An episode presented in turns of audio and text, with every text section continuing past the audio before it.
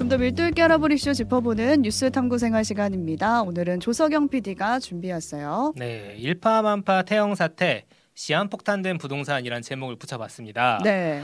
이게 태영건설 얘기가 지난 연말부터 계속 나오고 있는데 음. 건설사 한 군데에서 벌어진 일인데 뉴스가 너무 많이 나오는 거 아닌가 음. 이 생각 드실 수가 있어요. 네. 하지만 이게 바로 듣고 계신 여러분이 이용하는 은행, 저축은행, 증권사, 보험사, 그러니까 돈 가지고 사업하는 금융기관들이죠. 이런 데가 위험해질 수 있다는 우려가 같이 나오고 음. 여기 또 우리 세금이 몇십 조원 들어가는 거 아니냐는 우려까지 나오고 있기 때문에 음. 네. 이제 어떻게 돌아가는 상황이 좀 짚어보면서 앞으로 관련 뉴스 나올 때 알아두면 좋을 개념들 이 기회에 싹 한번 정리해 보겠습니다. 제가 네. 이 주제 뉴스 탐구 생활을 기다렸답니다. 아 음. 그래요? 이해하기 위해 뉴스를 이해하고 네. 싶어서 제가 해설, 제서, 해설하기보다는 조석영 PD가 왜요? 더 잘할 것 같아서 기다렸답니다. 하지만 번역기가 오늘 할 일이 많습니다. 네. 네. 아마 많은 분들이 기다리셨을 텐데 이게 지난 연말부터 굉장히 큰 이슈였거든요. 네. 태영건설이라고 하면은 아파트 브랜드 대시 양 음. 아시는 음. 분도 있고 모르시는 분도 계실 많아요. 거예요. 네, 음. 대시양을 짓는 곳인데 국내 건설사 중에서는 시공 순위가 능력치로 봤을 때 결국 16위에 해당하는 그렇죠. 거거든요. 큰 거죠. 네. 중견건설사. 근데 능력치가. 워크아웃을 신청해서 뉴스가 계속 나왔어요. 네, 워크아웃이 뭐냐? 또 부도랑은 뭐가 다르냐? 되게 궁금해하시는 분들이 음. 많아가지고 잠시 번역을 해볼게요. 그러니까 부도는 쉽게 말하면 은행 거래가 정지된다는 음. 거로 보시면 될 것 같아요. 그러니까 돈 거래를 못 하게 되는 못해요. 상황이 발생하는 거죠. 그럼 회사 입장에선 죽은 거죠, 거의. 그렇죠. 음. 네.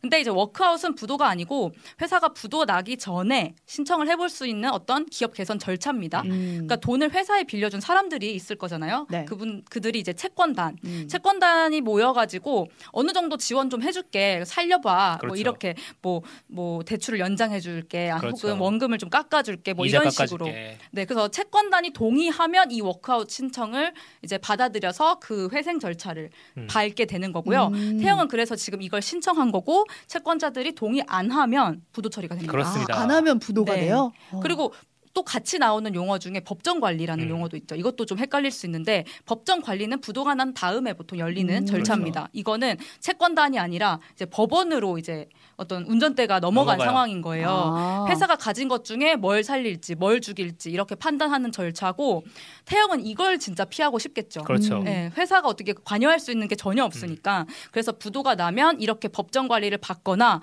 혹은 스스로 회사를 아. 알아서 정리를 하는 청산 절차를 밟거나 아, 네. 그렇게 그러니까 됩니다. 순으로 보면은 음. 워크아웃 다음에 부도 다음에 법정 관리인데 지금.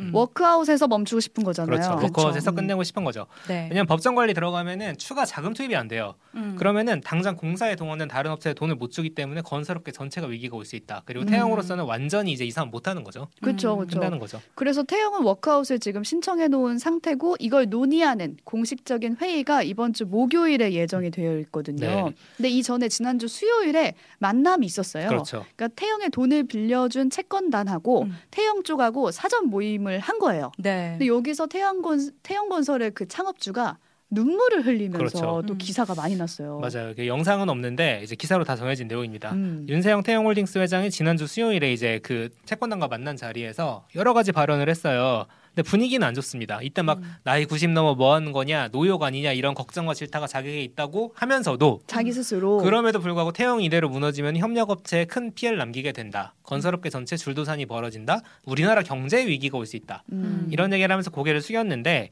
채권단은 분위기가 안 좋아요. 지금 장모님도 자구책으로 충분하지 못한 걸 제시해서 혼났다. 음. 얘기를 하셨는데 이 과정이 지난주에 있었거든요. 오늘 그래서 결국에는 태영건설에 890억 정도를 태영그룹이 넣겠다. 음. 이런 얘기가 나오긴 했는데 이제 과연 목요일에 어떻게 될지는 지켜봐야겠습니다. 자기 자기들 돈을 다 투입을 안 한 상태에서 계속 호소만 했다 뭐 그런 그렇죠. 비판이었던 네, 거죠. 분위기가 안 좋다. 근데 여기서 이런 생각이 들 수 있는 것 같아요. 나는 채권단 아니잖아. 그렇죠. 음. 나는 태영한테 빚을 어, 아니, 돈을 빌려준 사람이 아닌데 이 음. 태영의 위기가 나랑 뭐가 그렇게 상관인가? 그래서 음. 이 뉴스를 어떻게 바라봐야 되는가가 맞아요. 이제 궁금한 거거든요. 그렇죠. 얼마나 심각한 상황인가요? 왜 중요한가 그리고 음, 태영뿐만 아니라 앞으로 부동산 PF 위기다 이런 얘기 계속 나올 겁니다. 음. 그래서 이제 뉴스를 이해하는데 꼭 필요한 개념들을 오늘 정리해 드리려고 사실 뉴스 탐구생을 음. 준비했는데요. 네. 자 이제 하나씩 정리해 보겠습니다. 음. 네. 저희가 보통 집을 산다고 하면은 어지간한 현금 부자 아니면은 다 빚을 내서 사죠. 그렇죠. 그래서 이제 금리가 오르락 내리락 할 때마다 막 살림이 나빠졌다 좋아졌다 그렇죠. 해요. 식단이 달라지죠. 음. 자 개인이 집을 살 때뿐만 아니라 애초에 그 집을 지을 때도 빚을 내서 하는 경우가 많습니다. 음. 음. 그 빚을 누가 내느냐? 여기서 바로 시행사와 시공사라는 개념이 나옵니다. 네, 건설할 때 시공사는 건설 회사입니다. 집을 짓는 회사들이고 태형 같은. 시공사는 시공사는 네. 거기 전에 시행사가 있는데 시행사가 처음에 여기 아파트 지어야겠다 계획부터 해가지고 땅도 사고 국가의 허락도 받고 누구한테 집 짓게 하지 시공사 물색하고 음. 실제 분양까지 이루어지는 어떤 전, 전 과정을 총괄하는 맞아요. 회사가 시행사라고 할 수 있죠. 네, 네. 그럼 시행사가 총 감독 같은 거예요. 맞습니다. 음. 자, 시공사는 시행사가 세워둔 계획에 따라 집을 지어주는 곳입니다. 네. 그렇기 때문에 시행사가 훨씬 중요하겠죠. 지금 부도, 뉴스에 많이 나오는 부동산 PF 대출, 프로젝트 파이낸싱 대출이라는 게 뭐냐? 음. 시행사가 금융기관에 빌린 돈이에요. 부동산 사업이 시행사가 돈을 빌리면 시작되는 거라고 보면 그렇습니다. 되겠죠. 처음부터 네. 끝까지 그렇게 갑니다. 음. 자, 이 PF라는 거는 크게 브릿지론과 본 PF라는 걸로 나뉘는데 제가 시행사가 집 짓는 과정을 보면서 설명을 해보겠습니다. 집을 지으려면 우선 뭐가 필요하냐? 집 지을 땅을 사야 돼요. 땅. 여기서부터 일단 돈이 많이 드네요. 돈이 많이 듭니다. 음. 왜냐하면 집값 중에 땅값 비중 지난해 11월 기준으로 수도권이 45%, 서울은 56%예요. 뭔 소리냐? 10억짜리 집을 분양을 받으면 5억 6천 원 땅값이라는 얘기거든요. 아. 대규모 단지를 한번 짓겠다고 하면 공사하는데 여기에만 지금 땅값만 몇 조 원 단위가 들어갑니다. 그렇죠. 음. 뭐 최소 몇십억부터 몇백억, 몇천억 이렇게 들 텐데 음. 그 돈을 다 어디서 구하냐는 거죠. 시행사가 엄청나게 돈이 많으면 자기 돈으로 하면 될 텐데 음. 보통 그렇지 않습니다. 이 땅값의 무려 70에서 90%를 대출을 받아 요. 음. 그러니까 시작부터 어마어마한 돈이 필요한 거죠. 그래서 시행사가 금융기관을 돌아다니면서 우리 여기 아파트 지어서 팔 겁니다. 그러니까 얼마 빌려주세요라고 한단 말이에요. 이걸 뭐라고 하느냐 브릿지론이라고 합니다. 음. 근데 계획만 가지고 억 단위 막 조 단위 막 돈 빌려주고 막 하는 게 너무 위험하잖아요. 너무 위험하죠. 그쵸. 그러다 보니까 소위 1금융권이라고 부르는 국민은행, 신한은행, 하나은행, 우리은행 이런 시중은행들은 이거 잘 안 해줍니다. 음. 그럼 어디로 가느냐? 2금융권으로 가요. 음. 저축은행이나 증권사가 아주 높은 금리를 붙여서 대출해 주는데 법정 상한인 최대 20%까지 간다고 합니다. 금리가 20%까지 붙어요? 그렇죠. 이걸 해결하는 게 되게 중요하겠죠. 음. 어쨌든 시행사가 PT 막 하고 다니면서 금융기관에 대출 받았다, 음. 땅을 샀다라고 하는 더부터가 부동산 개발 사업의 시작입니다. 네, 음. 그렇게 땅을 사고 난 뒤에는 뭐가 되는 거예요? 그 뒤에 어떻게 되느냐? 땅을 샀으면 그 다음에는 이제 여기 국가의 허락을 받습니다. 여기 집 짓겠습니다. 음. 음. 허락을 받고요. 그 다음에 시공사를 구합니다. 이 시공사라는 게 바로 건설사예요. 태양건설을 태양 건설. 그렇죠. 음. 삼성물산, 현대건설, 대우건설, GS건설 뭐 이름 들어보신 곳들 있죠. 뭐 음. 자이나 이런 브랜드 있는 곳들. 고방건설 뭐. 그렇죠. 이 건설사들이 집을 지을 때도 돈이 필요한데 이것도 빚내서 합니다. 이때 등장하는 게 바로 본 PF예요. 본 음. PF. 네. 두 번째 빚을 지는 방법. 그렇죠. 빚내서 땅을 샀고 일단 그 다음에 이제 빚내서 또 집을 짓는 거예요. 그렇습니다. 음. 자, 브릿지론. 그러니까 땅 사는데 쓰는 브릿지론은 계획만 보고 빌려주니까 조- 조금 위험하다고 할 수 있잖아요. 아까 말씀드린 네. 것처럼. 네. 제2금융권이나 증권사로 가는데 음. 본 PF 같은 경우에는 이미 땅도 있어요. 음. 그리고 시공사도 있죠. 건설사도 있죠. 음. 그러니까 사업이 좀 되겠구나 싶을 때 빌린 돈이기 때문에 시중은행, 그러니까 1금융권 이나 아. 보험사처럼 좀 큰 돈 만지는 금융기관들이 빌려줍니다. 본 PF는 1금융권에서 그렇죠. 금리도 브릿지론보다 낮아요. 낮게는 음. 5%에서 높게는 10%. 아, 그런데 우리가 대출을 받을 때 금리 20%짜리 대출 쓰다가 나중에 5% 대출 받을 수 있으면 우리가 그 5%짜리 대출을 받아서 뭘 하죠? 빨리 20%짜리 갚아버리죠. 그것부터 갚아야죠. 네. 여기서도 똑같이 그런가 그렇죠. 봐요. 여기도 똑같습니다. 그래서 음. 본 PF로 돈을 빌리면 보통은 시행사가 브릿지론부터 갚습니다. 아. 그리고 남은 돈으로 집을 짓고 또 모자란 공사대금 뭘로 채우냐? 분양 받으시는 분들 있죠. 네. 그 분양 받으신 분들이 낸 중도금으로 짓습니다. 아.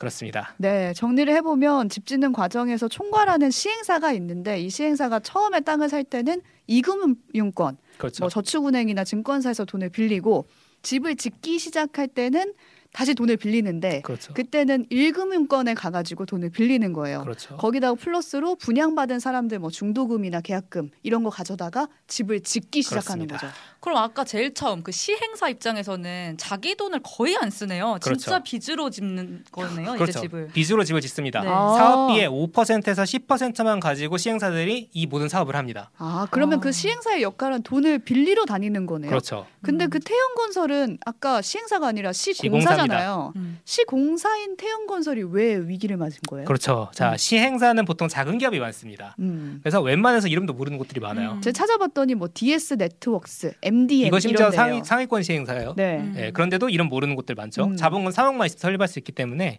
그런 상황이고요. 근데 시공사는 우리 현대건설, 삼성물산 이런 데 들어봤잖아요. 네. 그렇죠. 사실 태양건설도 꽤 유명한 회사예요. 그렇죠. 아파트 단지 들어 아파트 단지 정도 대규모 공사를 하는 곳들은 되게 유명한 큰 회사이기 때문에 본 PF 단계에서 시행사에 돈을 빌려줄 때 이 건설사들이 보증을 서줍니다.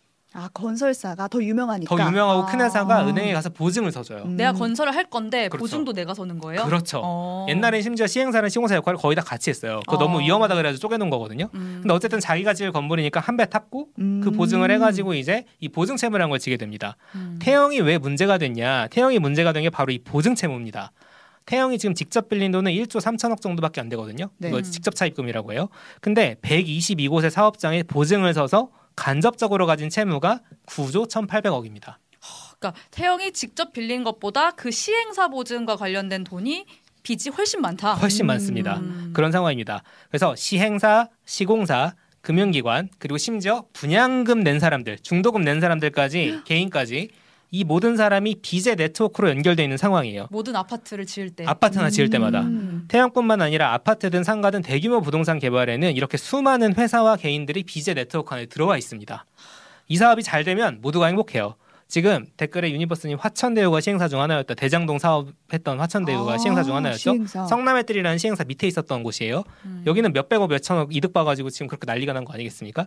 잘 되면 모두가 행복한데 그런데 안 되면 어떻게 되느냐? 그러니까요. 문제는 지금 부동산 경기가 안 좋다는 얘기 계속 나오고 그렇죠. 앞으로도 전망이 밝지가 않아요. 그렇습니다. 내년 부동산 경기도 뭐 올해보다 나아진다는 얘기도 있긴 음. 하지만 어, 더 안 좋아질 것이다. 음. 주택 매매가 2% 정도 하락할 것이다라는 전망이 한국건설산업연구원에서 나왔습니다. 음. 그러다 보면은 빚의 연쇄 폭발이 일어날 수 있다는 거예요. 이게 진짜 음. 무서운 얘기인데 어떻게 벌어지는 일이냐?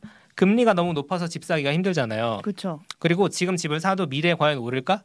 라는 생각을 하면은 혹시 더 떨어지는 거 아니냐 음. 이런 생각이 들 거 아니겠어요? 그럼 안 그러면 사죠. 안 사죠. 음. 음. 그러니까 아파트를 짓다 말거나 지어놓고도 분양이 안 될 수가 있잖아요. 그렇죠. 음. 그럼 어떻게 되냐? 미분양이 납니다. 음. 미분양이 나면 어디서 문제가 생기냐면은 아까 저희가 건물 지을 때 중도금이랑 본 PF 가지고 짓는다 그랬잖아요. 그렇죠. 네. 중도금이 안 들어오는 거예요. 음. 이게 들어와 이거 가지고 나머지 돈도 주고 하는데 근데 건설회사 입장에서는 당장 노동자들한테 월급 줘야죠. 음. 자재값 줘야죠 하는데 그 돈을 줄 돈이 없는 거예요. 그럼 어떻게 되느냐? 공사가 엎어질 수가 있습니다.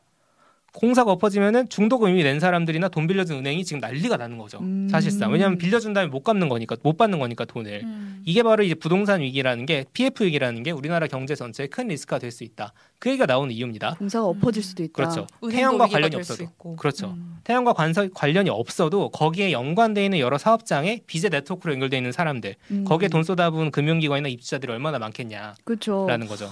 찾아보니까 태영건설이 짓고 있는 그 아파트 입주자가 한 2만 가구 정도 된대요. 그렇죠. 그럼 이 사람들은 입주 기다리다가 음. 그냥 날벼락 맞을 수도 있는 거예요. 이분들부터 날벼락 시작이 되네요. 네. 그렇죠. 사실상 그렇죠. 워크아웃이나 법정 관리나 지금 사업 벌여놓은 곳들 중에 뭘 살리고 죽일지 판단은 필요해요. 어차피. 네, 네. 근데 어느 쪽이든지 간에 공사가 지연될 수 있죠.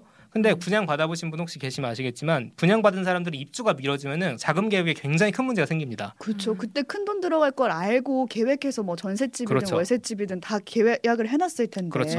그 최악의 경우 만약에 사업이 중단되잖아요. 음. 이게 보증이 돼 있는 경우는 그나마 중도금의 원금을 돌려받을 수는 있어요. 이자도 안 줍니다. 근데 어. 근데 최악의 최악의 경우에는 원금을 받기 위해서라도 법적 분쟁까지 해야 될 상황이 올 수 있습니다. 아, 그 최악의 경우로 지금 안 가려고 공적 자금을 투입하겠다. 그러니까 세금을 투입하겠다. 뭐 이런 음. 얘기도 나왔어요. 잠깐 나왔다 들어갔습니다. 음. 왜냐면은 태형의 일명 시장 안정 자금이라고 부르는데 이제 공적 자금 투입을 안 한다는 게 지금까지 정부 입장이에요. 음. 다만 이 위기가 돈 빌려준 금융기관들한테까지 번지면 그러면은 시장 안정자금 어, 투입이 은행. 필요할 수도 있습니다. 음. 그게 바로 은행이에요. 네. 건설사 문제가 아니라 은행이랑 제, 제2금융권 특히 저축은행이죠.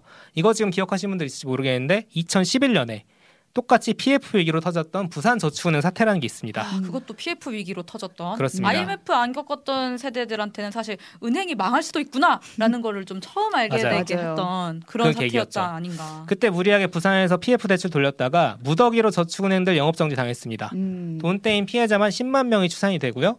여기 투입된 공적 자금이 27조입니다. 세금이죠. 근데 작년까지 회수된 돈이 14조가 안 됩니다. 반밖에 안 된 거죠. 그렇죠. 와. 50.86%. 아, 근데 지난해 기억해 보면 7월쯤에 새마을 금고 부실 사태가 있었거든요. 네. 그때도 이제 앞으로 PF 대출 때문에 위기가 올 수도 있다 이런 우려가 음, 나왔는데 불과 몇 달 안 지나서 지금 또 이런 얘기가 나오고 있으니까 그렇죠. 불안불안해요. 대책은 없는가 음. 그 생각이 드는 거고 사실 부동산 경기가 안 좋아서 벌어진 일이긴 한데 좋아진다고 좋아지는 게 아니잖아요. 좋아지라고 한다고 음. 언제 또 다시 그렇죠. 안 좋아질 수 있는 언제 안 좋아질 수 있으니까 음. 사이클이 있잖아요. 음. 근본적인 대책으로는 크게 두 갈래가 제기가 됩니다. 하나는 시행사와 금융기관의 책임성 강화인데 첫 번째 시행사. 아까 제가 시행사가 처음에 우리나라에서 이거 사업할 때 전체 사업비 5에서 10%만 가지고 한다 그랬잖아요. 이게 음. 말이 되냐? 90%는 빚이란 얘기예요. 90%는. 음. 근데 미국 같은 경우에는 시행사가 전체 사업비 20에서 30% 정도는 가지고 들어갑니다. 음. 그리고 땅을 살 때도 대출 비중이 한국은 70에서 90%를 빚내서 사는데 미국 시행사는 50% 미만 으로 음. 빚을 내서 사고요. 무엇보다 분양을 받은 사람들 중도금으로 사업에 쓰지 않습니다.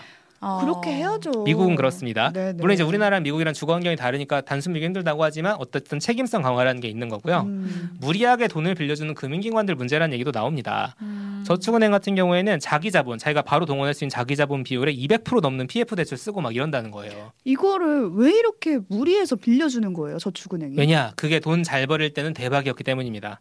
음. 브릿지론 대출이 통과가 되면은 그 금융기관 임원들이 수수료를 몇십억씩 받았대요. 아 임원들 개인이요? 예. 어. 왜 이거 영업 성과겠죠. 어. 사원 대리도 그 정도 받을 수 있다. 왜냐면 이걸로 남는 돈이 너무 많으니까. 이런 어. 지적을 이용훈 한양대 부서- 부동산 융합대원 교수가 하기도 했고요. 근데 이것 때문에 부실해질 수도 있는 건데. 그러니까 굉장히 위험하다는 다시 거죠. 돌려받을 때도 아니고 대출이 성사됐을 때 그렇죠. 그렇게 수수료를 받는 게 이해가 안 되는. 그래서 상환하면은 수수료 줘야 된다라는 얘기도 나오더라고요. 음. 아무튼 그리고 이제 이거는 브릿지론 얘기인데 본 PF 내주는 은행들도 사업성을 검토를 해가지고 이거 안 된다 싶으면 안 줘야 될 거 아니냐. 일- 1금융권 은행들. 그렇죠. 시중은행들은 능력이 되잖아 그런 거 할 수 있는. 근데 그걸 음. 안 하고 있다는 거예요. 음. 어. 그래가지고 그런 걸 제대로 해야 된다는 지적이 나옵니다. 네. 이건 시행사와 금융기관이 좀 더 잘해야 된다. 이쪽의 대책이라면 다른 갈래는 뭐가 있을까요? 자 두 번째는 우리 같은 시민들 입장에서 조금 음. 관심 가질 만한 부분인데 바로 선분양과 후분양의 차이입니다. 음. 우리나라는 일부 분양이 있긴 하지만 대부분 선분양이에요. 그렇죠. 그래서 이제 분양받은 사람들이 중도금 내 가지고 그 집으로 그 빚으로 집을 마저 지어야 되니까 음. 사람들조차 일반 시민들조차 이 빚의 네트워크에 들어가야 되잖아요. 우리도 우리도. 음. 우리도 들어가는 겁니다. 장기적으로 후분양제로 가야 되는 거 아니냐라는 얘기가 나오긴 하는데 사실 후분양제가 무조건 좋으면 다 이거 하고 있었겠죠. 음. 그러니까 네. 리스크가 있어요. 왜냐하면 이게 더 비싸져요. 아. 왜냐하면 건설사의 대출이자 비용 같은 것들도 이제 아, 분양가에 포함돼서. 반영이 되죠. 네. 아. 그리고 이제 분양을 하고 난 뒤에 이제 그 왔다 갔다 하는 거기 거래가 왔다 갔다 하는 거기 때문에 실제 가격이 어떻게 될지 모른다, 모른다는 거예요. 음. 그리고 중소건설사 같은 경우에는 자기들이 빚을 내서 집을 지어야 되는데 그걸 못 하게 됐으니까 공급이 감소될 수 있다. 음. 이런 우려도 나옵니다. 그래서 네. 이게 뭐 뭐가 정답이다라고 하기는 어렵지만 지금 이 빚잔치 상황을 과연 방치할 것인가 음. 뭔가 대책은 내놔야 되지 않는가 이런 지적이 이번 PF 위기 사태를 가지고 음. 나오는 거죠. 네, 분양받은 사람 입장에서는 내가 이 비제 네트워크에 들어가 있다는 거, 그것도 위험성을 인식하고 있는 게 중요할 것 같아요. 음. 그리고 불안하거든요, 사실. 음. 거기다 저는 아파트 분양받을 생각도 없는 사람인데 사실 그 비제 네트워크에 그 은행 계좌를 갖고 그렇죠. 있는 것만으로 저축은행. 무서워지는 게 되거든요. 네, 네. 그렇습니다. 여기까지 태형건설 워크아웃 논란을 통해서 부동산 PF가 뭔지 집중적으로 탐구해 봤습니다. 조석영 PD, 신혜림 PD 수고하셨습니다. 감사합니다. 감사합니다.